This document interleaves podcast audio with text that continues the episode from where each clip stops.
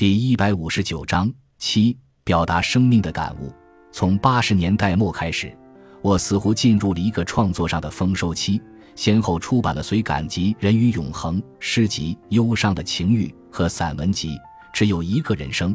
今天我活着，迷者的雾，守望的距离。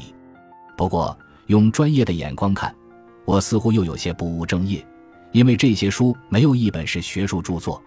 直到一九九五年。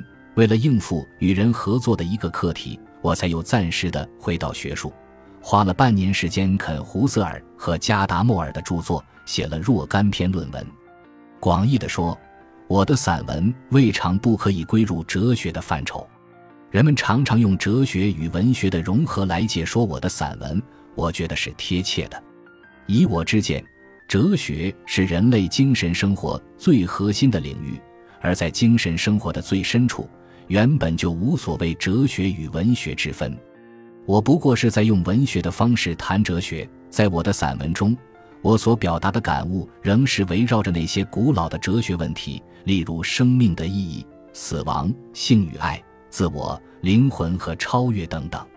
在现代商业化社会里，这些问题由于被遗忘而变得愈发尖锐，成为现代人精神生活中的普遍困惑。我想。也许正因为这个原因，我的散文才会获得比较广泛的共鸣。一九九六年九月，陕西人民出版社出版了五卷本的《周国平文集》，其中收录了我在一九九五年底以前发表的全部作品，使我得以比较完整的回顾了我的写作道路。回过头去看，我童年和少年时的敏感，读大学时的热爱文学和对生命感受的看重。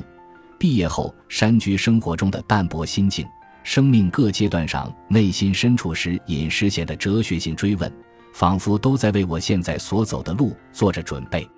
物皆有时，一种生命态度和写作风格的成熟也有自己的季节。我相信今后我还会尝试不同题材的写作，甚至包括小说，但题材之别不是根本的，只是为了更好地表达我的人生体悟。当然。我也仍有从事学术著述的计划，不过我将以我的方式把它纳入我的人生思考的整体轨道。生命有限，离开自己的生命轨道而去做纯学术研究，在我看来是太把自己当做工具了。感谢您的收听，本集已经播讲完毕。喜欢请订阅专辑，关注主播主页，更多精彩内容等着你。